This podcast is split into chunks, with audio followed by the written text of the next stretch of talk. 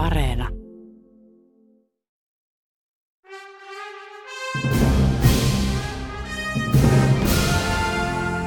Maailmaan mahtuu paljon hienoja kirjoja ja upeita elokuvia. Mutta monestako hienosta kirjasta on onnistuttu tekemään upea elokuva? Kirja vs. Leffa. Toimittajana Jarmo Laitaneva.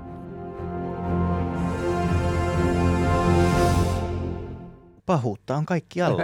Niin se, se, se on niinku ehkä se opetus jollain tavalla tässä, että ei, ei se ole niinku se yksi ihminen, joka, tai yksi demon, joka on vaan, demoneita on paljon kaikkialla ja pahuutta maailmassa ja näin edespäin. Menee sen tapahtumien myötä jonkinlaiseen mätänevään kuolioon. Niin nämä oivallukset on musta ollut todella niin kuin isoja ja, ja, ja, se tekee siis, se on pelottavan näköinen. Siitä ei pääse... Paljastettiin nimi, että kehen tämä perustuu tämä koko manaa ja sille tehtiin manauksia – vissiin useamman kuukauden 49. ajan. Hän on kääntänyt sen tytöksi, sen päähenkilön, eikä pitänyt sitä niin kuin poikaa. Mutta ja jotkut kirkomiehet oli sitä mieltä, että tässä elokuvassa on oikeasti kyse jostain pahuudesta, että, että tämä ei ole vain elokuvaa, että se teki niin suuren vaikutuksen ihmisiin. Ja silloinhan oli, että jotkut pyörtyilivät ja oksensivat katsomuissa.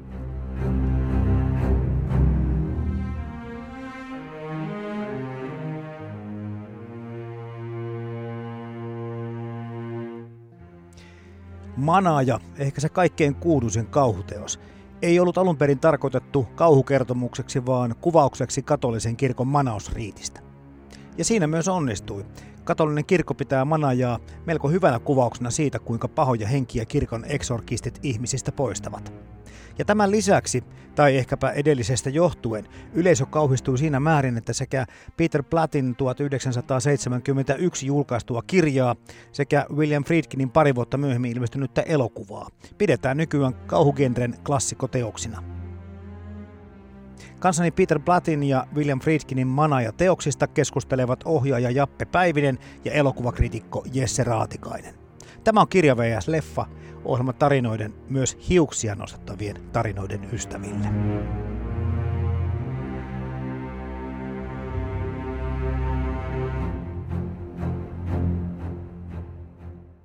Mites tuota Jappe Päivinen, Jesse Raatikainen, minkälaisia henkilökohtaisia muistoja teillä on Manajasta?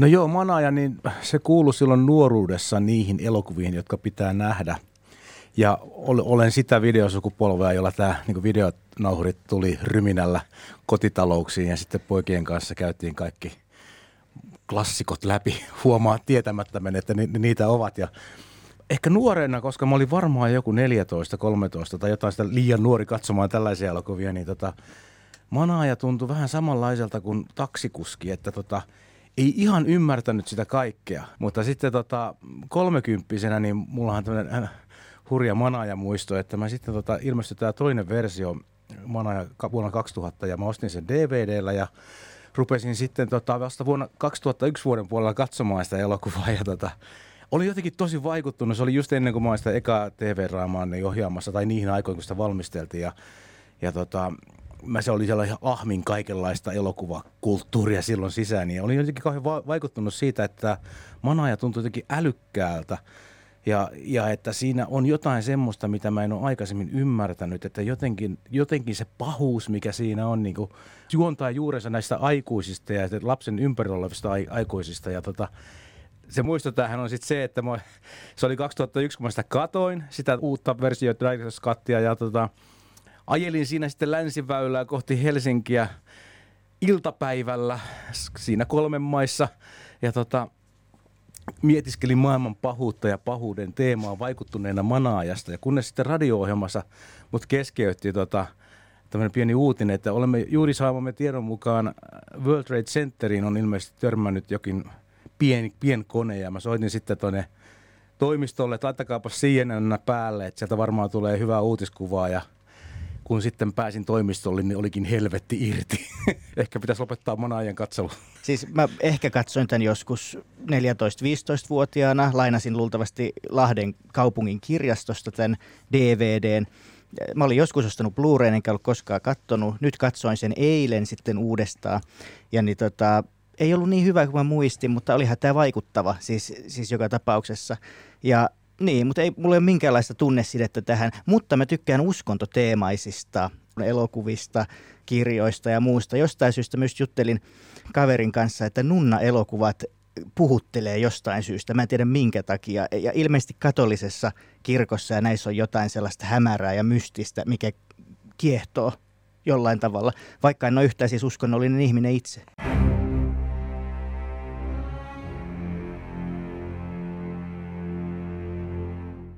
No onko sitten tämä Peter Bladin kirja 1971, mikä ilmestyi teille? Oliko se entuudestaan tuttu? Ei ollut entuudestaan tuttu ja täytyy sanoa, että mä olin kyllä hyvilläni, että tämä ohjelma pisti minut sen lukemaan, koska tota, ymmärsin, että siellä oli paljon hyvää ajatusta ja tuntuu, että Pläti on tehnyt paljon töitä, niin kuin sanotaan muun muassa sen löytääkseni niitä lääketieteellisiä selityksiä Reaganin, tota, ja ne oli hyvin uskottavia ne selitykset, niin tota, oireille. Sitten myös elokuvassa itsessään, vaikka en sillä lailla voi väittää siitä vikoja etsineeni tai löytäneeni, niin mä tajusin, että siellä oli monia asioita käyty läpi aika vähän niin kuin suurpiirteisesti ja ohimenevästi, että kirja niin kuin tarkensi sen leffaa paljon sen ymmärtää nyt sen elokuvan paremmin, kun luki sen kirjan. Niinhän tietenkin aina on, mutta että, että yllätyin, koska mä olin vähän va, niin kuin lukemaan semmoista B-roska kioskikirjallisuutta, niin eipä se nyt niin huono ollutkaan. Ei. Aika psykologinen romaani. Mites? Yes. Se, toi, se toi lihaa sen leffan ympärille ihan hirveästi se kirja kyllä. Ja, ja sitten niin kuin, äh, aikaisemmin Jarmo kirjoitit, että tämä on aika yksi yhteen se elokuva ja kirja. Siitä mm. varmaan puhutaan kohta myöhemmin, mutta se, että niin se oli mielenkiintoista lukea, että aha, ne on tämänkin sisällyttänyt tähän elokuvaan. Ai, ne on tämänkin ottanut siihen mukaan, ne on tämänkin ottanut vielä mukaan siihen. Yleensä ei ehkä ole niin.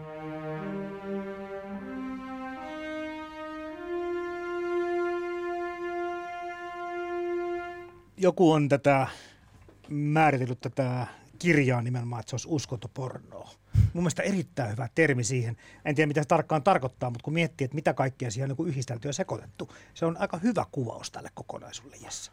On se, ja siis kyllähän niin kuin, mulle tuli koko aika mieleen, kun mä luin tätä kirjaa, mulle tuli Star Wars mieleen jostain syystä, koska Oho. siinähän on paljon käytetty niin kuin Jedi-asioissa ja näissä muissa, niin kuin, että sehän on niin kuin uskonto tavallaan, sehän on jonkinlainen allegoria varmaan uskonnosta tämä Jedi-asia, niin niin mä en voinut olla näkemättä, miten isä Karras tai, tai sitten tämä toinen, niin miten ne on näitä jedimestareita, ketkä menee kohtaamaan sen demonin sitin sinne ja, ja näin edespäin. Niin en tiedä, se oli ehkä vain minussa, mutta siinä oli selkeä joku yhteys kyllä.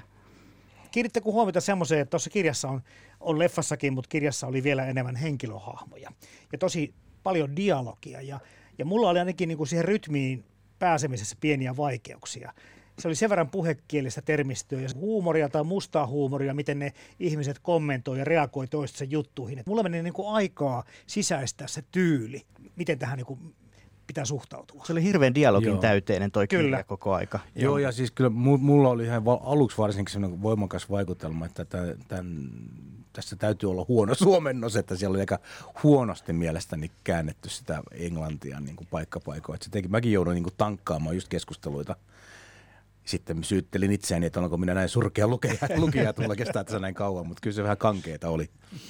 Niin Tämä teki vähän sen, että se oli jollain tavalla vähän sekava se lukukokemus. Kyllä. Ilmaista elokuvaa, niin olisin varmaan joutunut lukemaan sen uudestaan. Juu. Paikka paikoin ainakin. Mutta mulla on niinku vähän elokuvastakin ehkä, niinku, kun nyt kun tietenkin katselin sitten näitä dokumentteja myös tekijöistä, niin tota, kun se elokuva ja koko tarinan päähenkilö on itse asiassa se isä Karras – johon sitten, joka, jota tämä, ja oikeastaan niin kuin kyse on, niin kuin, hän on uskonsa menettänyt pappi, joka on niin kuin ammatiltaan myös psykiatria, etsii tähän Reaganinkin oirehtimiseen niin kuin, tota, vastausta enemmän sieltä lääketieteestä kuin uskonnosta.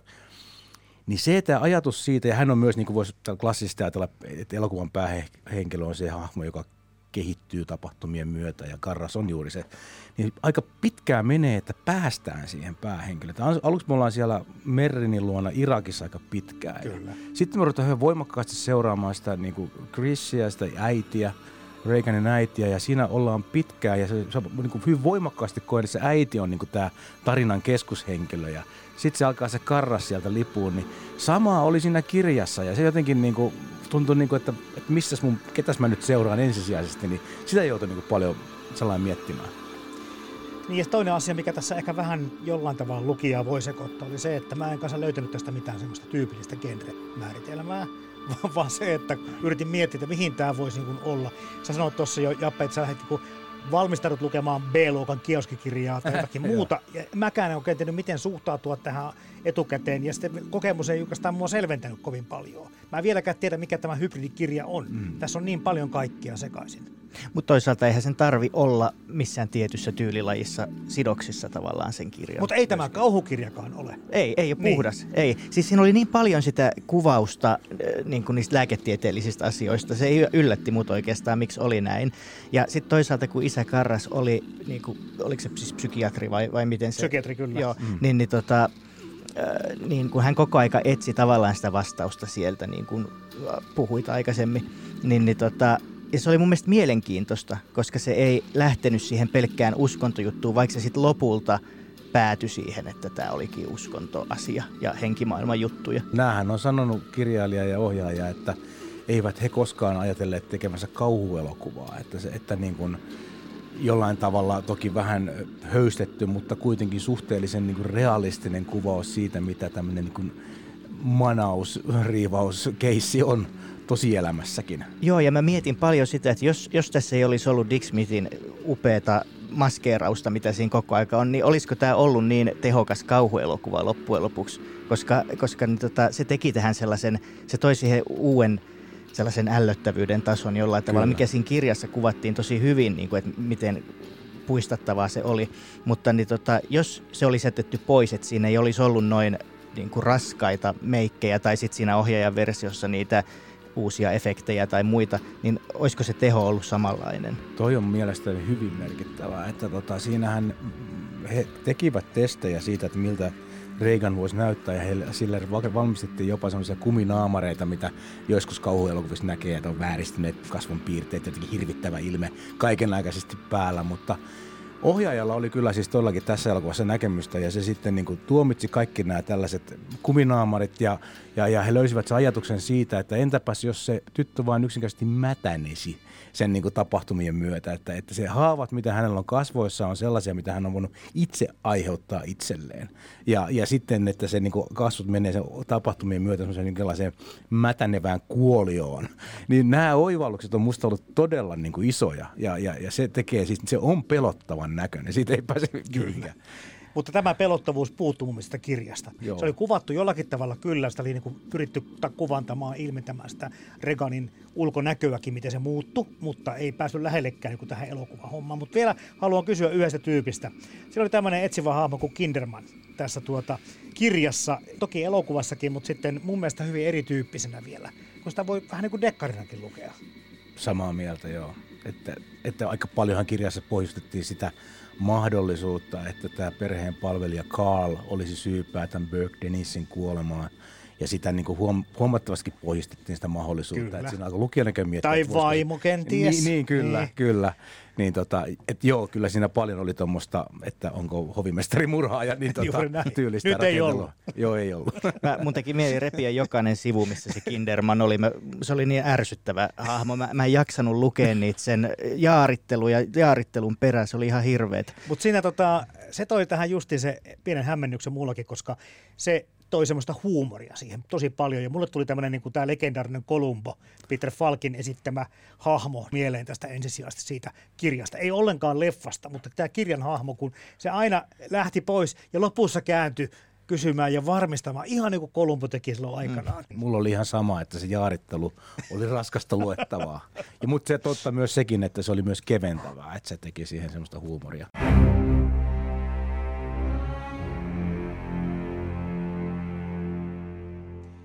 Joo, tämä elokuva, sehän tuli 1973, eli pari vuotta vaan tänne kirjan jälkeen, eli aika äkkiä ruvettiin tekemään kymmenen Oscar-ehdokkuutta.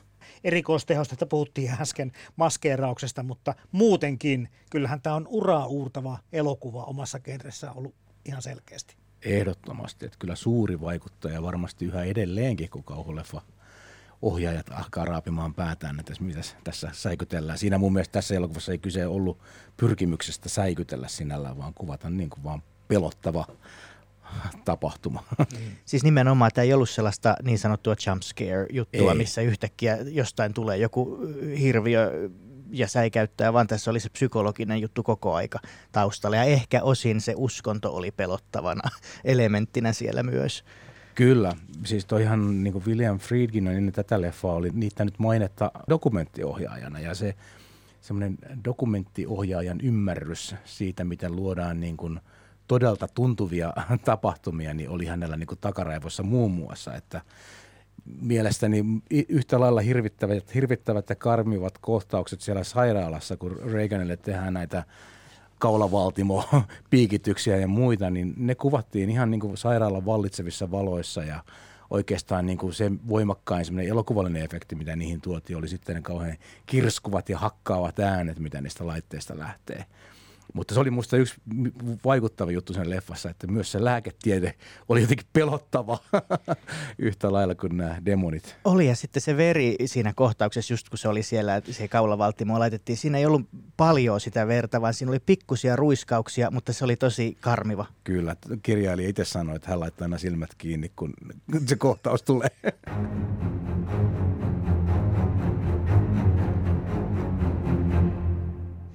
Tunnelmaltahan tämä elokuva on tosiaan niin kuin alusta lähtien tosi tehokas ja, ja musat, äänet on taiten valittu, koska se ahdistavuus alkaa heti kun sitä ensimmäistä kuvasta.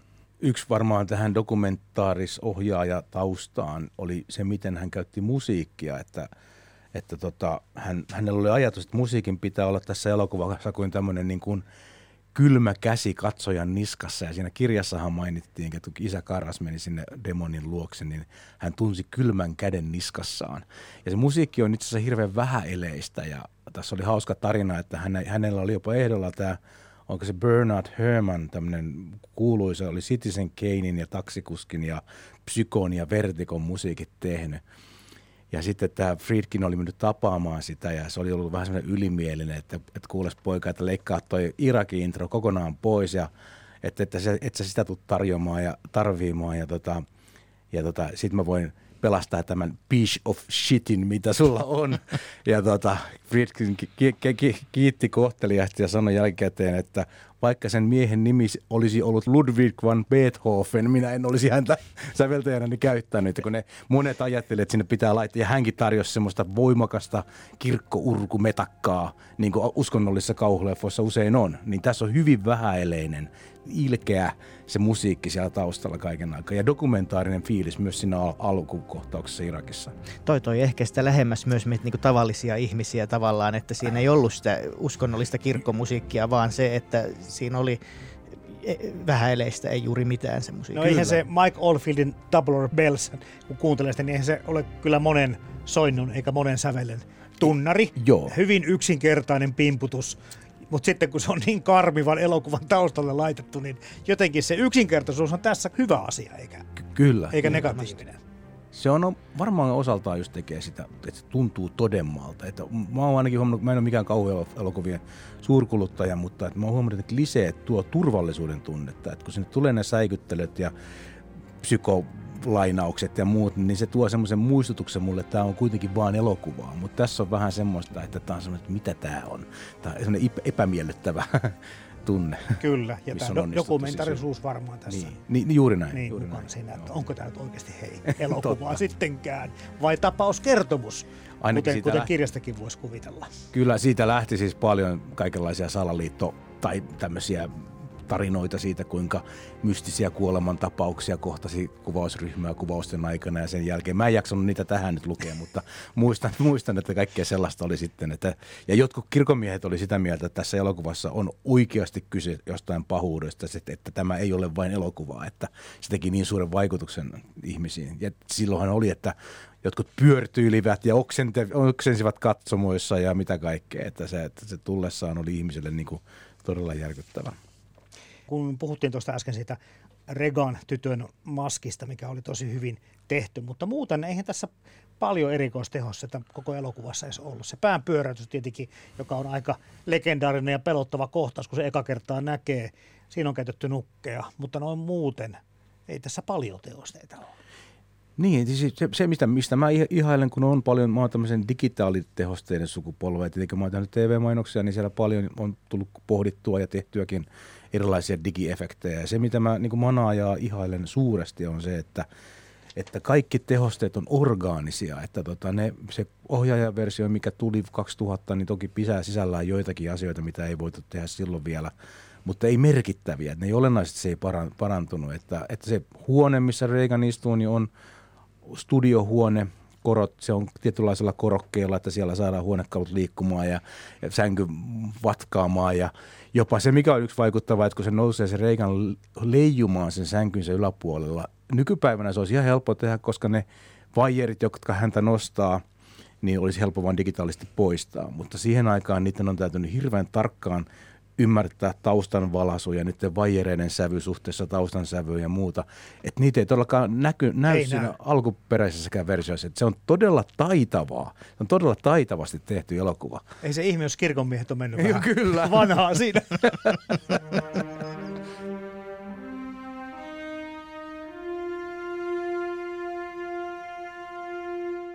Sä sanoitkin ton Extended Directors Cutin tuossa noin mä katsoin nyt tietysti alkuperäisen silloin kauan sitten, nyt sitten katoin tämän ja ne digitaaliset paholaisen kasvot, mitkä pari kertaa sitten vilahtaa sen, niin aika hyvin se toimi tässä kokonaisuudessa, nyt kun, niin kun tein uusinta katselua.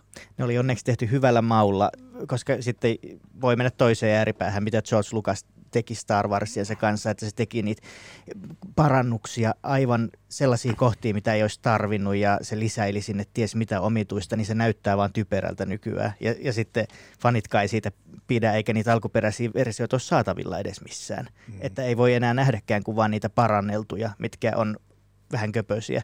Mutta sitten taas tässä ne, ei, ne oli aika hyvin tehtyjä ja jätetty onneksi aika pieniksi. Joo, se varmaan se merkittävin, noin mitä, mistä Jarmo sanoi, niin mielestäni kunnioittavat just sitä vanhaa versiota sikäli, että sielläkin joissain kohdissa se semmoinen paholaisen naama välähti.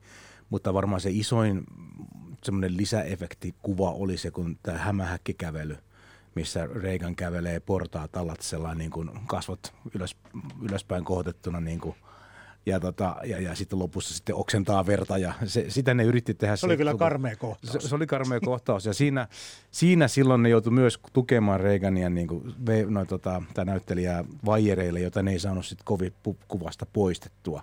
Nyt pystyttiin poistamaan. Ja siksi ei ole alkuperäisessä Joo, versiossa ollenkaan kyllä. Mukana. Ja sehän taas kirjassa, kun oli paljon kuvauksia siitä, että Reaganin niin kuin, vartalo vääntyilee niin kuin semmoisiin epäluonnollisiin kivuliaisiin asentoihin sen demonin voimasta, niin tota, varmaan tämä kohtaus niin kuin ikään kuin kuvasi sitä, että miten se demoni saa sen koko kehon valtaansa. Se oli pelottava kohtaus mun mielestä, kyllä, kun kyllä. se tuli sieltä portaita alas.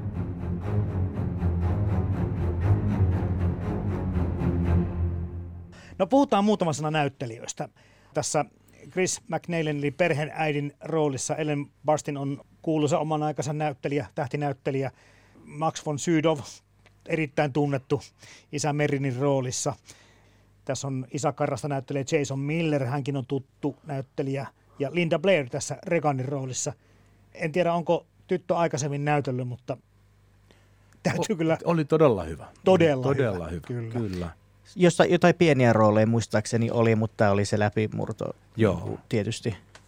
Kyllä ja muistaakseni Oscar-ehdokkuus. Näillä uusinta katsotlukerolla, sitä se oli yksi niitä asioita, mitä ihastelin, että herranen aika, että tyttö on hyvä näyttelijä. Kyllä, kyllä.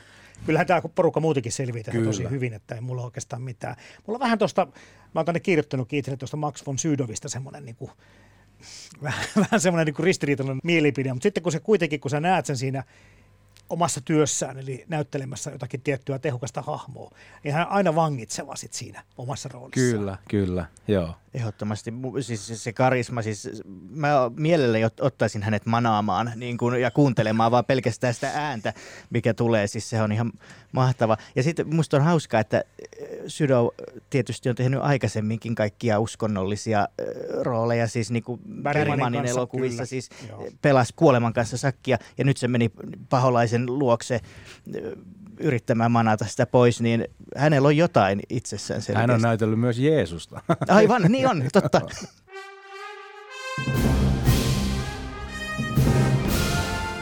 Kansani Peter Blattin ja William Friedkinin Mana ja teoksista keskustelevat ohjaaja Jappe Päivinen ja elokuvakritikko Jesse Raatikainen.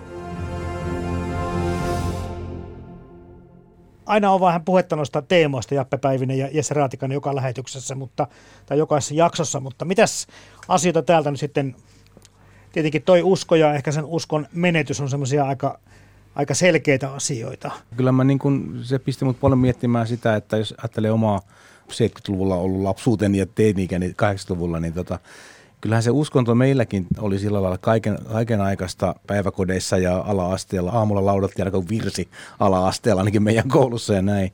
Niin että, että se uskonto niin kuin sillä lailla varmaan on ollut ihmisten elämässä paljon suuremmin keskiössä tohon aikaan kuin se nykyään on. Se on, se on niin semmoinen niin keskeinen teema tässä kaikessa ja niinhän ne tekijätkin sanoo, että että tämä on niin kuin tavallaan, isä Karas on kirjailija itse ja isä Merin, että vähän niin kuin pitää sen saarnan, jonka, jonka, jonka tämä kirjailija halusi katsojille pitää. Ja vielä sanon tästä extended-versiosta, että mielestäni kaikkein tärkein lisätty kohtaus onkin juuri se, että kun Karras kysyy Meriniltä, että miksi, miksi tämä nuori tyttö, että miksi demoni valitsi hänet, niin se, se tota, kar, sitten Merin avaa sitä, että, että hän haluaa, tai demoni pyrkii tällä lailla tekemään meistä arvottomia ja inhottavia ja ällöttäviä ja mitä liian kaikkea. Että kyllä mä pitäisin, että se uskonnollisuus on iso teema tässä. Mä ajatte, en ajatellut aikaisemmin näin, mutta nyt kun mä oon tämän niin paljon penkonut, niin yllätyin siitä, että ei tämä niinkään ole ollut kauhuelokuvaksi tarkoitettu, kun tämä on uskonnollinen tarina. Niin kuin Bloody oli itse tämmöinen harras katolinen. Kyllä, kyllä. Ja, ja hän kai on kamppailut oma, oman uskonsa kanssa jonkin verran, että väkisinkin se on sitä siirtynyt nämä omat näkemykset kirjaan ja siitä on ohjaaja napannut ne elokuvaansa, niin olisiko se elokuva tehokkaampi tai onko se elokuva ja kirja tehokkaampi niiden ihmisten keskuudessa, jolla joku suhde on uskontoon. Et kun meillä pakanolla on vähän semmoinen niin kuin piittaamaton suhde siihen, että mä en niin kuin hirveästi siihen kiinnitä huomiota tai, tai jopa se vähän mua naurattaa. Joskus voinut ehkä ahistaakin ihmisten joukkopsykoosi, mutta, mutta enemmän sitä päästä ehkä huvittaa. Että viekö se teho sitten pois kenties tästä? Aika vaikea sanoa. Siis kun en, mäkään pysty, en voi sanoa olevani millään tavalla ikinä ollut uskonnollinen sen kummemmin, mutta sitten taas ö, nautin esimerkiksi lomilla menemisestä johonkin kirkkoon. Esimerkiksi kyllä, se, että se kyllä. on semmoinen paikka, mikä on niin jotenkin, kerran mä jouduin lähtemään, mä olin Puolassa jossain kirkossa ja niin, tai menin, astuin sisään sinne. Siellä oli hirveästi ihmisiä, ketkä oli ihan kun ne olisi ollut jossain transsissa, kun siellä oli joku palvelus menossa tai muuta. Mun piti melkein siltä kannolta kääntyä pois, koska se oli niin painostava ja ahdistava se ilmapiiri, että mä en pystynyt olemaan siellä. Se, se oli, ja se oli keskellä päivää, se ei ollut mitenkään niin kuin aurinkopaisto ulkona ja näin, mutta se, se oli vaan ihan kauheata, niin oli pakko lähteä. M- mun mielestä tota, miksi toi kuitenkin toimii yhä edelleen tuoreestikin ja olit, olipa ateisti tai uskovainen, niin siinä on se toinen isompi juttu, voi olla vieläpä se, että se viaton lapsi turmeltuu. Että kun ajattelee, miten se Reagan esitellään, se on täysin lapsi vielä. Se, sillä ei ole vielä mitään seksuaalisuudesta käsitystä itsessään ja hetkeä myöhemmin se niin kuin sylkee ja oksentaa ja masturboi krusifiksilla ja mitä kaikkea, niin se niin kuin järkyttää varmasti ketä tahansa uskontokunnasta riippumatta. Ja, ja sitten taas, ja siihen, siinähän on niin kuin nykyaikaan yhtymäkohtia, että jos ajattelee nyt vaikka Suomessakin tapahtuneita tämmöisiä järkyttäviä teinimurhia, ei tarvitse mennä kuin vuosi taaksepäin, kun me oltiin kaikki ihan niin kuin kalman kauhuissamme siitä, ja totta kai vieläkin niin jotain sitä semmoista yhtäläisyyttä. Tai joku, joku semmoinen ei, on, ei ole uskontoon sidoksissa olevaa, että se järkyttää, kun tuollainen viaton lapsi käyttäytyy noin. Ja tuossa saattaa muuten piillä yksi syy siihen, että minkä takia Blatty on alun perin vaihtanut, kun tämähän siis perustuu poikaan, tämä tarina. Siis just oli joulukuussa luin jutun, kun paljastettiin nimi, että kehen tämä perustuu, tämä koko manaa ja juttu. Ja hän oli kuollut vanhana miehenä 2020. Oli NASA, NASassa insinöörinä, eikä tykännyt puhua siitä ikinä, että hän on niin kuin ollut se henkilö, joka on motivoinut tähän. Siis sille tehtiin manauksia vissiin useamman kuukauden ajan. Joo, just, jo, joo, kyllä joo. sä tiedät. Niin, niin, niin, tota, niin se on mielenkiintoista. Mä mietin, että minkä takia ne on kääntänyt, tai hän on kääntänyt sen tytöksi, sen päähenkilön, eikä pitänyt sitä niin kuin poikaa, mutta se on ehkä tehokkaampi.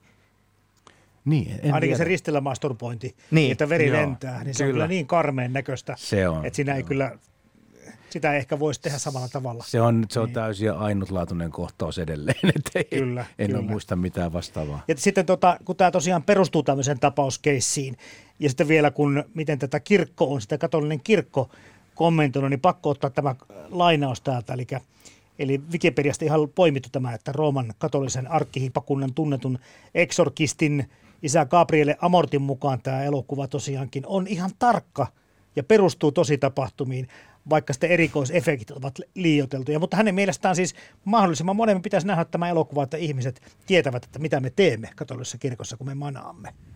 Tuntuu aika, aika hurjalta, että tämän päivän kirkossa pystytään vielä tämmöisiä lausuntoja antamaan. O- olen samaa mieltä, että toi on hurja. Kyllä. Ehkä sama henkilö pitää Passion of the Christia dokumenttina myös sit jollain tavalla.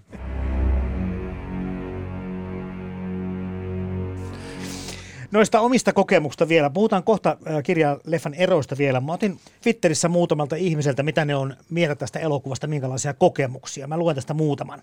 Olen kurkkinut tuon tyydyn takaa ehkä joskus 85 ja luulen, että puolet sitä jäi näkemättä. Ja sitten vilkurut läpi kaksi kertaa, mutta ei ole kyllä koskaan katsonut koko elokuvaa. Tämä kirjoitti Tiina tästä. Joonatan kirjoittaa, että luin kirjan riparilla, koska instituutiota vastaan piti laittaa hanttiin. Yllätyin, miten pelottavaa teksti oli jo sivuilla. Elokuvan olin nähnyt osittain sitä ennen huonolaatuisena VHS-nauhoitteena ja vasta Finkinon juhlanäytöksessä pääsi oikeasti näkemään kokonaisuuden. Tuukka vielä lisää, että katsoin eka kertaa Manajasta Director's Cutin sattumalta ja nämä myöhemmin digitaalisesti lisätyt demonin kasvot säikuttivat puolikuoliaaksi. No toisella kerralla sitten odotin niitä, mutta katsonkin alkuperäisen version ja taas säikähdin puolikuoliaaksi, kun ne puuttuvat sieltä. Onhan ne omatkin kokemus tässä, niin oliko mä 18 vai 19, kun oli joku elokuvakierros ja tyttöystävän kanssa mentiin siellä joku kirku. Ja itsekin teki mieli pikkusen katella vähän niin kuin kengänkärkien välille, kun se oli niin se maskeeraus niin vahva ja varsinkin se päänpyörähdys. Luojan kiitos siinä versiossa ei ollut sitä hämähäkkikävelyä, kun rekaan tulee portaat alakertaan. Miten teille, miten kauhissaan te olette voinut tästä olla?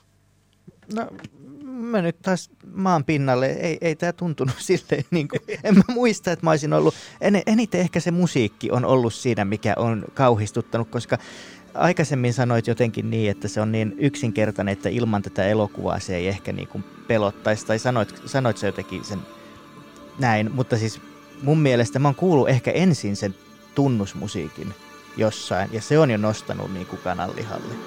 Ja sitten vasta sen elokuvan, niin, niin se on tehokas yhdistelmä ja tehokas myös niin kuin itsenään se musiikki. Mutta en mä muista muuten kauhistelleeni tätä tai pelänneeni koskaan.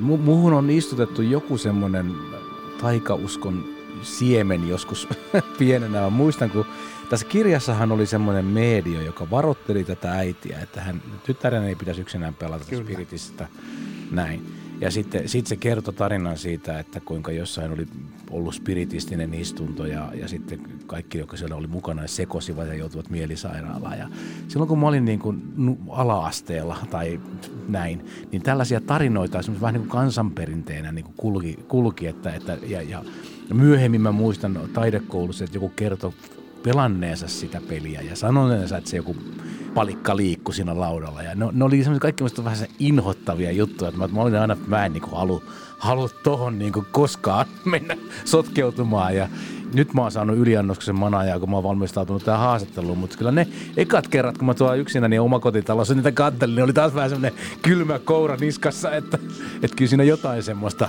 on, joka saa jotain syttymään mussa. Ei tässä on tämä Niin. Ovi-lauta, pelilauta, missä, missä tätä spiritismiä pelataan, mutta ne omat lapsuusmuistot niistä spiritismikeskusteluista ja kokeiluistakin Kyllä. yhdistyi niin vahvasti jotenkin tähän sitten ehkä tähän Kyllä, joo. samaan joo, kokemukseen. Joo. Itse asiassa tosi mielenkiintoista. Nyt, mulle tuli nyt vasta mieleen toi, että itse asiassa mun äiti on joskus, kun mä oon ollut lapsi, varoittanut, että älä niin kuin, et, et saa pelata spiritismi, että se on kauheata. Joo. Nyt, nyt mulle tuli se mieleen, kun te puhuitte siitä molemmat, ja olihan se siinä kirjassakin, siinä mainittiin siitä, mutta ei, en ole muistanut sitä aikaisemmin. Joo, leffassa sitä Joo. ei. Ei sitä. joo, ja siis sanotaan, että se oli mä, sitä mä jäin pohtimaan, että se olisi voinut tehdä leffaa vielä jonkun tason, että jos se media olisi saanut olla siinä varoittamassa sitä äitiä. Mm. Olisi ehkä, että nyt se spiritti tai se OG-lauta vai mitkä se lausutaan, niin se meni vähän sellainen nopeasti. Kyllä, se, ja kyllä se, se vilahtaa siinä, mutta niin, se sivutetaan niin, aika nopeasti. Mutta kun se, se, se Captain Howdy, joka tälle tytölle puhuu, niin sehän on kirjassa paljon enemmän sitten läsnä. No tuosta uskonnosta me puhuttiin jo Jappe Päivinen ja Jesse Raatikainen äsken. Ja kai tähän nyt voisi miettiä lisää noihin teemoihin sen, että tässä kerrotaan tämmöistä onko tämä tyttö nyt Rekan 12-vuotias mm, tässä joo, muistaakseni, joo. että tämmöisen esiteinin tai teinitytön aikuistumista ja kasvukipua, seksuaalista heräämistä. Olisiko tässä voinut olla sellainen valistava elementti, että ei kannata, tulee sokeeksi, jos masturboi. niin, ja ne karvat kasvaa käsiin, totta. Niin, että, että en tiedä mikä siinä on ollut. Mutta sitten mun nyt tuli tästä taas mieleen, että mun pitää vähän peruuttaa ja palata siihen uskontoteemaan. Siis musta tässä kirjan lopussa, kun toi katto, siinä ilmasti jotenkin tosi erikoisesti, kun tämä oli parantunut tämä tyttö ja näin edespäin. Ja sitten siinä oli tämä isä äh, Dyer, mikä, mikä se oli, joku y, kolmas pappi kuitenkin, jota se halas sitten. Ja sitten se katsoo jotenkin, äh, siinä oli joku outo sana, juttu, miten se katsoi sitä sen kaulusta, papin kaulusta jotenkin jän, jännästi ja sitten jatkettiin elämää eteenpäin. Niin mulle tuli siitä jotenkin sellainen, että nyt tuputetaan taas niin kuin aika paljon sellaista tiettyä niin kuin uskontokuvastoa. Jo, mä en ollut tota os, ymmärtänyt aikaisemmin noin. Mä olin vain ajatellut, että se oli joku semmoinen ta- takauma, alitajuinen takauma niihin, että pappi hänet pelasti tästä. Voi mutta olla, nyt, niin kyllä. Mutta mut, mut, mut, nyt kun tuolla mäkin aloin sitten, että tässä on nyt sitä uskontopornoa tai jotain tuputtamista jo tässä kohtauksessa. Mutta seksuaalisuudesta mä oon kanssa kauheasti pohtinut, että kun se on kuitenkin sen demonin, demoni tulee ja tahrii sen viattomuuden sillä masturboinnilla ja kaikella tämmöisellä niin kuin fuck me ja mitä se siellä rääkyy ja, mm. ja nussis sitä ja muuta, niin tota, sitten kun se paholainen niin sitten työstä lähtee, niin se on aika samanoloinen kuin ennen sitäkin, että, että, että onko siinä Jotenkin tuntui siltä, että se demoni haluaa tekee, tehdä siitä likaista, siitä seksuaalisesta heräämisestä ja murrosian kynnyksellä olemisesta. Eikä se mitenkään tyttö itsessään ei siihen niin kuin ole, vaikuta siihen asiaan. Niin, eli se Jessen teoria lienee oikea. Kirkko vähän antaa katolinen kirkko opastusta, että näihin hommiin ei kannata lähteä, ne on paholaista niin. kotoisin Kyllä. tai peräisin. Niin juuri näin. Mm voiko sitä lukea teidän mielestä kritiikkiä Hollywoodia kohtaan? Tämä perheen Rekanin äiti Chris on siis näyttelijä ja hän kipuilee vähän sen oman uransa kanssa, että lähteekö töihin, kun tyttö on sairaana, ottako ohjaustöitä vastaan. Haluaisi selvästikin niin tehdä duunia ja olla se tunnettu TV-kasvo, elokuvanäyttelijä edelleen, mutta koti ei oikeastaan niin anna mahdollisuutta siihen. Niin ja toi on, toi on, kun mäkin sain sen selville, että tällä kirjailijalla oli ollut tämmöinen niin kuin – antipatia Hollywoodin tähtikulttia ja semmoista henkilöpalvontaa kohtaan ja että tämä niin te- tematiikka tässä äidissä olisi sitten sitä, mutta siinä mun mielestä jollain tavalla vähän ehkä voisi sanoa jopa epäonnistutaan, koska se äiti on niin viehättävä ja älykäs ja sivistynyt ja jotenkin tytärtä on rakastava, että mä leikittelin ajatuksella, että jos siinä olisi joku tämmöinen nykyajan niin kuin Kim Karasdian niin kuin selfie kuviensa kanssa kaiken aikaa itsensä keskittymässä ja mukulat on osa sisustusta, niin silloin se olisi ollut niin kuitenkin selkeämpää se pahuus, mikä siinä äidissä on. Kyllä siis varmaan siis jonkinlaista kritiikkiä on, mutta se hyvin nopeasti tavallaan sivutetaan siinä sitten, että kaikkien muiden aiheiden ja teemojen tieltä. Että olihan siinä tämäkin, että se äiti olisi halunnut ohjata elokuvan, mutta se ei olisi periaatteessa saanut – ellei se yksi, olisi, yksi mies olisi niin kuin vetoapuna ollut siinä, että hän ei tule mukaan, jos, jos tämä Chris ei ohjaa sitä elokuvaa. Mm. Että sinänsä, eihän se ole paljon muuttunut siis siinä mielessä. Ei, mutta sitten taas kun mietitään, että kirjassa puhutaan siitä, että äiti Chris oli menettänyt lapsen, poikalapsi oli kuullut aikana kolmenvuotiaana, niin olisiko sitten taas siitä takaumia syyllisyyden tuntoista, että olen keskittynyt liikaa uraani ja sitähän kerta, ei kerta mihin lapsi on kuollut aikanaan. Joo, mm. sit, on sitten kun siellä Merin pitää lopussa sen puheensa, että kuinka pahuus asuu, asuu meissä ihmisissä niissä loukkaavissa sanoissa ja välinpitämättömyydessä ja semmoisissa arkisissa pikkujutuissa, että me emme tarvitse saatanaa sytyttääksemme sodan, että me pystyt saadaan se ilman saatanaakin syttymään. Niin sillä lailla, jos ajattelee sitä, niin kuin Reaganin vanhemmat on niin kuin eronnut ja keskittyneet itseensä mieluummin kuin perheen kasassa pitämiseen. Isä ei ole yhteydessä, kun on tytön syntymäpäivät ja kaikki. Siis semmoinen itsekkyyden ja itsekeskeisyyden kudelma ehkä on sitten se, mikä niin kuin kirjailijan mielessä on ollut sika, joka tietenkin perustelee sitten demonin ilmestymistä tässä yhteydessä. Tietenkin siellä on sitten Karras ja näitä muita tekijöitä, jotka myös tuo siihen sitä demonin tulemisen oikeutusta. Niin, tai ei kai tämä nyt vaan ollut sellainen, että naiset pysykää kotona ja hoitakaa lapsia ja miehet tehkää töitä.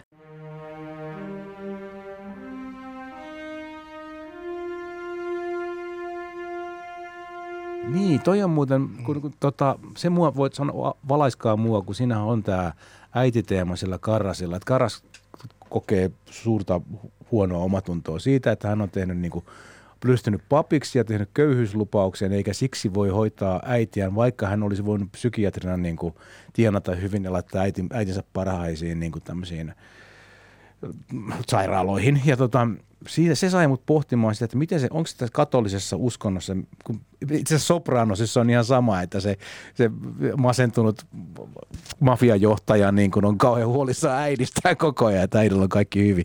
Niin mulla on vähän aukko sivistyksessä, valaiskaa mua, jos tiedätte, että miten tämä äiteyden teema, onko se joku Madonna-juttu vai mikä se on, että se on näin keskiössä tässäkin. Siis mun mielestä ainakin niin kuin Italiassa ja, ja täällä niin vanhempia arvostetaan jollain tavalla ihan eri tavalla ja saatetaan jopa asua sitten vanhoilla päivillä tavallaan niin kuin samassa kodissa niin kuin lähellä toista ja se on ihan se on erilaista kuin Suomessa, missä tavallaan kärrätään heti vanhainkotiin ja, ja näin edespäin. Ja kaikki elää vähän niin kuin omaa elämäänsä. Heti muutetaan kotoa pois, kun tullaan siihen ikään ja näin edespäin. Mutta siellä ehkä ollaan enemmän niin kuin lähellä toista ja, ja enemmän perhettä yhtä perhettä. Kuulostaa järkevältä, että, että hän Karasin äitihän on New Yorkissa slummissa huono, huonossa kämpässä vähällä rahalla elää. Että ehkä se on sitten jo osittain se suuri ristiriita, mitä aiheutuu sitten Karasilla. Plus, että ei tietenkään sitten voi niin kuin auttaa hänen sairaalahoidossa ja muissa, kuin ei ole rahaa. Luin jostakin, että, että William Friedkin vei aika pitkälle näitä ihmisiä henkilöohjauksessa. Eli vaati heiltä paljon ja oli aika armoton ja teetti väsyneenä hulluuteen asti duunia. Tiedättekö te yhtään tästä niistä työolosuhteista ja niistä fiiliksistä, mitä sitten siellä kuvauspaikalla on mahtanut olla? No joo, ainakin pari tarinaa. Että toinen on, tämä, kun, kun on tämä masturbointikohtaus ja äiti, äiti ryntää Reiganin huoneeseen ja kamat lentelee seinille ja sitten se siellä niin kuin masturboi tota, krusifiksillä ja sen jälkeen sitten niin kiskasee äitinsä naaman jalkoväliin, joka tahriutuu verellä ja lyö, lyö äitiään turpaan. Niin siinä kohdassa, jotta se, koska se oli kuitenkin 12-vuotias tyttö eikä sillä ollut mitään voimaa turpaan lyömiseen, niin ne teki sitten sen efektin sillä lailla, että ne silloin sen naisnäyttelijän selkään köyden, minkä ne kiskas sen niin kuin, ikään kuin iskun voimasta ja se löi päänsä sinne lavasteseinään. Ja, ei menisi ja, muuten enää ei tänä meni, päivänä se, läpi. Siis ei todellakaan, se on kai vieläkin siitä asiasta niin kuin jollain tavalla vähän niin kuin käärmeissä ohjaajalle. Ja toinen vastaava oli sitten tämä loppukohtaus, kun Karras makaa tota, tota, puolikuolleena siellä portaako alapäässä ja tulee tämä toinen pappi, just Jurgen Dreyer, siihen sitten tekemään jotain viimeistä ripitystä ja tota, tämä pappi oli oikea pappi ja tota, se muuten klaarassa roolinsa hyvin, mutta tässä kohtaa sitten niin tota, hän oli sitten ongelmia niin ruveta sinne kyynelehtimään ja muuta, koska sehän on kuitenkin näyteltyä puuhaa. Niin ohjaaja sanoi sinulle että, sille, että mikä sen näyttelijän nimi nyt olikaan, että rakastat, rakastatko sinä minua? Joo, ja sitten luotatko sinä minuun? Luotan, totta kai luotan.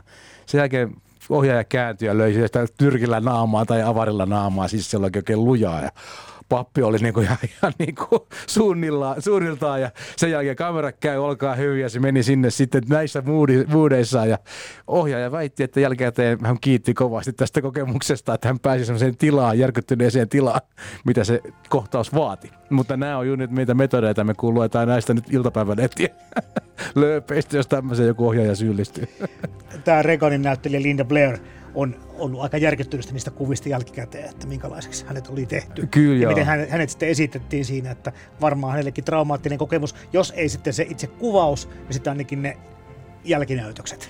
Niin, se, sanotaan, että kun dokumenttimatskua siitä tehtiin dokumenttia, niin ne, se oli hauskakin se ristiriita, miten niin kuin leikkisesti niin kuin ohjaaja kohteli Linda Blairia.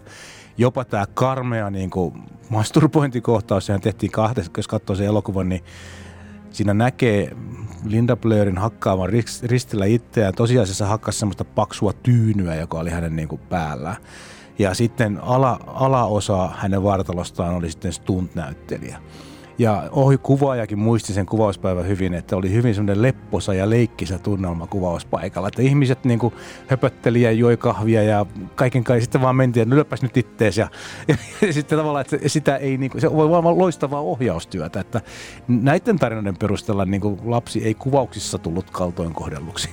Niin, hän varmaan osasi niin kuin ohjaajana justiinsa suhtautua siihen ja tehdä siitä turvallisen jollain tavalla. Juuri siitä, näin. Ainakin sille sitten se ehkä niitä aikuisempia näyttelijöitä niin, niin kuin haasto enemmän, sanotaan näin. Mutta tämän ajan ohjaajista tulee meidän Stanley Kubrick toinen, joka, joka sitten vei ihmisiä äärirajoille. Ja tässä on elokuvaohjaaja paikalla, niin Jappe on muuttunut nämä työskentelyolosuhteet ja eettiset pelisäännöt, millä tavalla me suhtaudutaan minkä tahansa projektin tekemiseen. Kyllähän se varmasti edelleenkin niin kuin ohjaajan ja näyttelijän välinen suhde on hyvin semmoinen intiimi ja kahdenkeskinen, mutta että kyllä tietenkin on varsinkin se, kaikki mitä liittyy seksiin ja seksuaalisuuteen, niin siihen on jo Suomessakin niin on tämmöisiä koordinaattoreita, että jos tehdään rakastelukohtaus ja tarinat, kun on ollut kotimaassakin aika karmeita, esimerkiksi miten naisnäyttelijöitä on tuommoisissa kohtauksissa kohdeltu ja käsitelty ja näin, että tota, ehdottomasti maailma on muuttunut ja varmastikaan ei monikaan ohjaaja uskaltaisi enää noin vaan uhmata näitä uusia pelisääntöjä. Muutama seikka vielä jäi miettimään, mietityttämään sekä kirjasta että elokuvasta, mutta tämä etsivä Kinderman, josta puhuttiin ja josta Jesse ei paljon välittänyt, niin, niin sehän höpötti koko ajan elokuvista. Pyyti niitä pappeja elokuviin ja, ja vertaili jotenkin niitä ja kaikkea muuta. Me jää miettimään, että mitä tämä, mihin tällä viitataan, mikä se Kindermanin elokuva harrastuksen takana mahtaa olla. Mä mietin sitä ihan hirveän paljon kanssa, että mikä, miksi, se koko se aika, outo. miksi se työnnetään koko Niin. aika siihen. Mutta sitten mulle tuli, että jos se tosiaan on niinku ollut, jos siinä on sitä kritiikkiä elokuvateollisuutta kohtaan, niin ehkä tuossa on tavallaan sitä fanikulttuuria jollain tavalla, että että to, yksi on niinku tämmöinen etsivä, joka on niinku periaatteessa vakavasti otettava ammatti ja näin edespäin, mutta sitten sitten hänkin on ihan hurahtanut elokuvia, että koko aika puhuu elokuvista, elokuvat sitä, elokuvat tätä, ja se fanitti sitä Chrisin hahmoa hirveästi, pyysi ä, nimikirjoituksen ja, ja, ja koko aika vähän tuntui niin kuin haluavan hakeutua siihen seuraan ja ei olisi halunnut lähteä siitä tilanteesta ikinä pois eikä muuta. Niin ehkä siinä on joku tämmöinen fanikulttuuri tai jotain. No mulle toi on vaikea kysymys kanssa. Mä, päät, mä yritin tulkita sitä sitä kautta, että elokuvassa käynti ystävän kanssa on semmoinen hirveän sosiaalinen tapahtuma, että sinne mennään ja siellä istutaan ja odotetaan ennen elokuvaa ja katsotaan se ja keskustellaan sen jälkeen. Ja sitten kun tämän Kiedermanin tapa kuulustella näitä ihmisiä oli semmoinen aika niin kuin että se vähän kiemurteli käärmeen tavoin siihen asiaansa, niin ainakin joissain kohdissa tuntuu, että hän olisi saattanut sitten näillä elokuvakäynnillä saada jotain hyötyä siitä, että, että hän pääsee uimaan liiveihin ja nyt voikin vähän, ehkäpä se Karras nyt vähän kertoo, että olisiko siellä joku seunut pappi siellä kirkolla tai näin, niin kuin hän epäili jossain vaiheessa.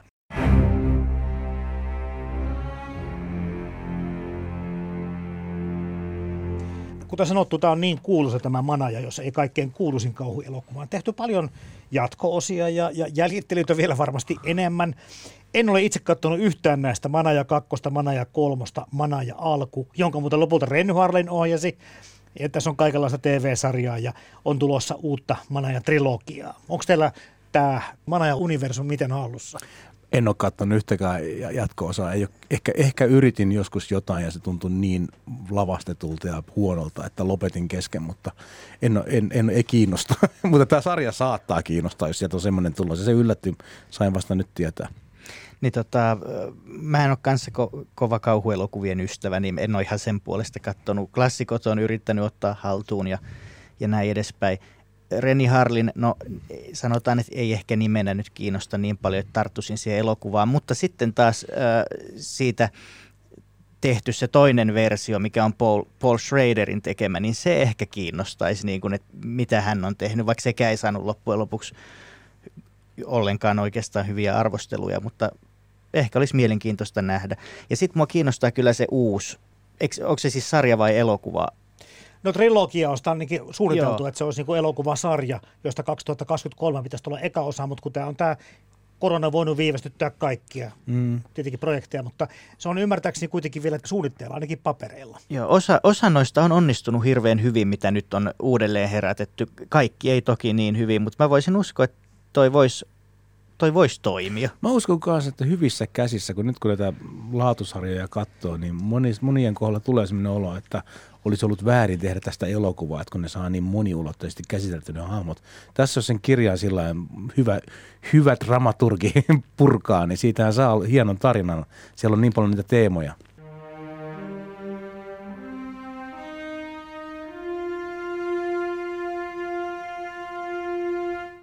Kerron näitä kokemuksia omasta ja muutaman Twitteristin kokemuksia ja silti me katsotaan näitä. Meitä pelottaa ja meitä kiinnostaa nämä. Mikä kumma tässä kauhussa meitä vetää niin puoleensa? Siis sitä on tutkittu. En nyt pysty muistamaan tarkkaa siteerausta, että mitä se ihminen saa siitä adrenaliinin noususta, mitä kauhua aiheuttaa kuitenkin turvallisessa paikassa. Niin, niin kuin tavallaan, että se tietää tavallaan olevansa turvassa, vaikka pelottaa, että jotain kiksejähän siitä täytyy tulla. Ja just Onko? oli tutkimus, että se polttaa kaloreita. Tietty aika, kun katsoo kauhuelokuvaa, niin se saa elimistön jotenkin tälleen, niin sitten se polttaa tietyn määrän kaloreita. Niin syke on korkeammalla. Joo, joo. joo. Sitä on tutkittu, mutta en, en muista tarkkaan. Ihmisen pimeä puolihan on äärimmäisen kiinnostava. Moni näyttelijäkin haluaa näytellä pahiksia sen takia, että ne on kiinnostavampia rooleja kuin hyvisten roolit. Niin kyllähän se, sen huomaa niin kuin kaikista näistä dekkareista ja muusta, mitä on, niin aina ne raat, murhat ja tällaiset, niin jostain syystä ihmiset lukee dekkareita, katsoo niitä sarjoja ja muuta, niin kauhuelokuva on ehkä semmoinen sopivan kevyt toisaalta siinä mielessä, että monissa kauhuleffoissa on sitten sellaista huumorin elementtiä mukana, että niitä katsotaan kaveriporukalla, vähän naureskellaan ja näin, mutta sitten kuitenkin ne saattaa järkyttää ja jännittää. Et en tiedä.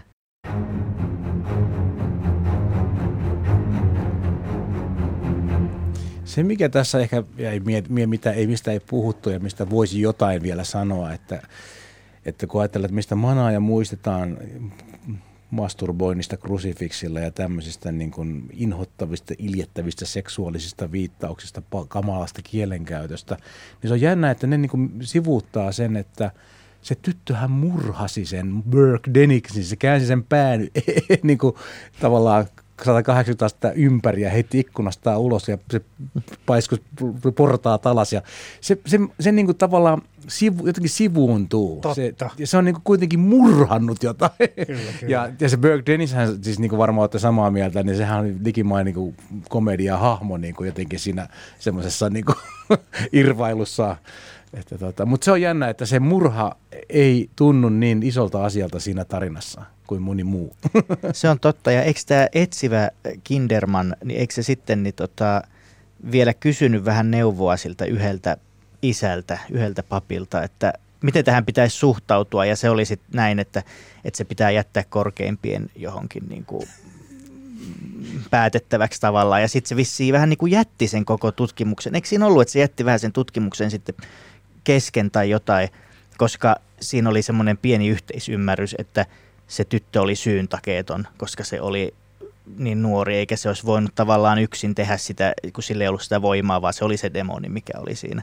Se jäi vähän hämäräksi, se, jäi kyllä se oli siinä, kyllä. siinä lopussa. Kyllä. Elokuvassahan se tuli niin, että heti kun isä Karras on hypännyt niin kuin ikkunasta pihalle, niin tota Kinderman ryntää sinne ja katsoo, että tuolla on kuollut Merrin ja tuolla on mies hypännyt ulos ja tyttö itkee siellä nurkassa, että se tyttö jotenkin mun mielestä siinä kohtauksessa Kindermanin silmin ei voi mitenkään olla syypää tähän kaikkeen. Että, Joo, näin on. Että se on heikko näin ja heiveröinen ja se on myös ensimmäinen kerta, kun Kinderman näkee ja Kinderberg oikeastaan vaan rupesi niin mun mielestä kanssa keskittyä vaan nyt niin kahteen kuolemaan. Kyllä. Ikään kuin unohtaa sen ensimmäisen Ky- kuoleman kyllä, joo, tästä. Kyllä, joo. Ja eikö siinä ollut joku tällainenkin juttu, että se, se katsoi, että sen kädet on sidottu sen, sen tytön si- kirjassa ehkä, niin sitten se ei voinut heittää sitä isäpäähenkilötyyppiä, niin se ei voinut heittää sitä ikkunasta. Niin sitten se ehkä niinku unohti tavallaan, että se ei voi olla minkään murhan takana. Ja samalla tavalla jäi myöskin mun mielestä se, että kuka niitä kirkkoja turmeli jos se tota, on koko ajan ollut sidottuna sänkyynsä Regan demonin hallussa, niin kukaan ne kävi ne patsat ja muut turmelemassa, Ky- kyllä, ei sekään niin selviä. Kyllä, se on totta, se niin. on totta. Niin, mihin tämä Kinderman kyllä. osaltaan tutki, kyllä. kyllä. kyllä.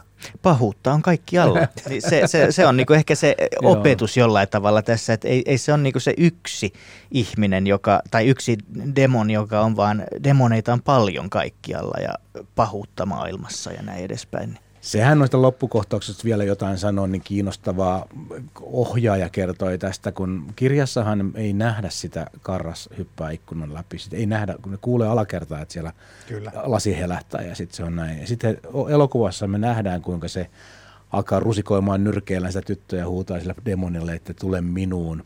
Sitten nähdään, kun se demoni menee siihen niin kuin karrasiin. Hetken päästä se ei, ei ole siinä, eli se palautuu normaaliksi ja silloin se hyppää. Ja ohjaaja sanoi jopa, että hän, hän, hän ei ole ihan sel, hänelle ei ole ihan selvää, että mitä tässä tapahtuu. Että, tota, että tota, heillä oli kirjailijan kanssa vähän erimielisyyksiä tästä, että mitä tässä nyt oikein tapahtuu. Joo, silmät Mun, välähti. niin. Demonin vaihe on, demonin vaihe off. niin kyllä. Äkkiä ikkunasta. Kyllä, ja sitten se oli vielä, tämä oli piruilla tämä ohjaaja sille kirjailijalle, että, että etkö sä ymmärrä, että katolisuudessahan itsemurha on synti. Että se tekee niin kuin, niin kuin itsemurhan, jos hän ei tee sitä demonina. No mä itse, mun tulkinta on se, että se siinä niin kuin haluaa pelastaa sen tytön ja hyvittää omat syntinsä uhraamalla itsensä. Hmm Siinä on Merinin kanssa, kanssa aikaisemmin käyty sellainen keskustelu, että, että Karras kysyy Meriniltä, että, että minkä takia rii, se demoni ei koskaan palaa niihin jo riivattuihin. Ja Merin sanoi, että en tiedä. Kukaan ei tiedä. Ja tota, se jotenkin siihen tuntuu linkittyvä, että sitten kun se saa sen demonin lähtemään siitä tytöstä pois, niin me ikään kuin voidaan huojentua, että se ei tuskin menee siihen enää takaisin. Mutta, mutta johonkin se menee takaisin, koska Merin tunsi sen demonin. Joo. Sieltä Irakista lähtien hän Kyllä. tiesi, että tämä demoni on se, joka silloin tällöin tulee maan päälle ihmisiä riivaamaan. Kyllä, se on totta, se on totta, joo. Kyllä. Et vaikka se, se lähti tytöstä pois, mutta... Niin, jonnekin se meni. Niin. Kirja leffa, kun tärkeintä on tarina.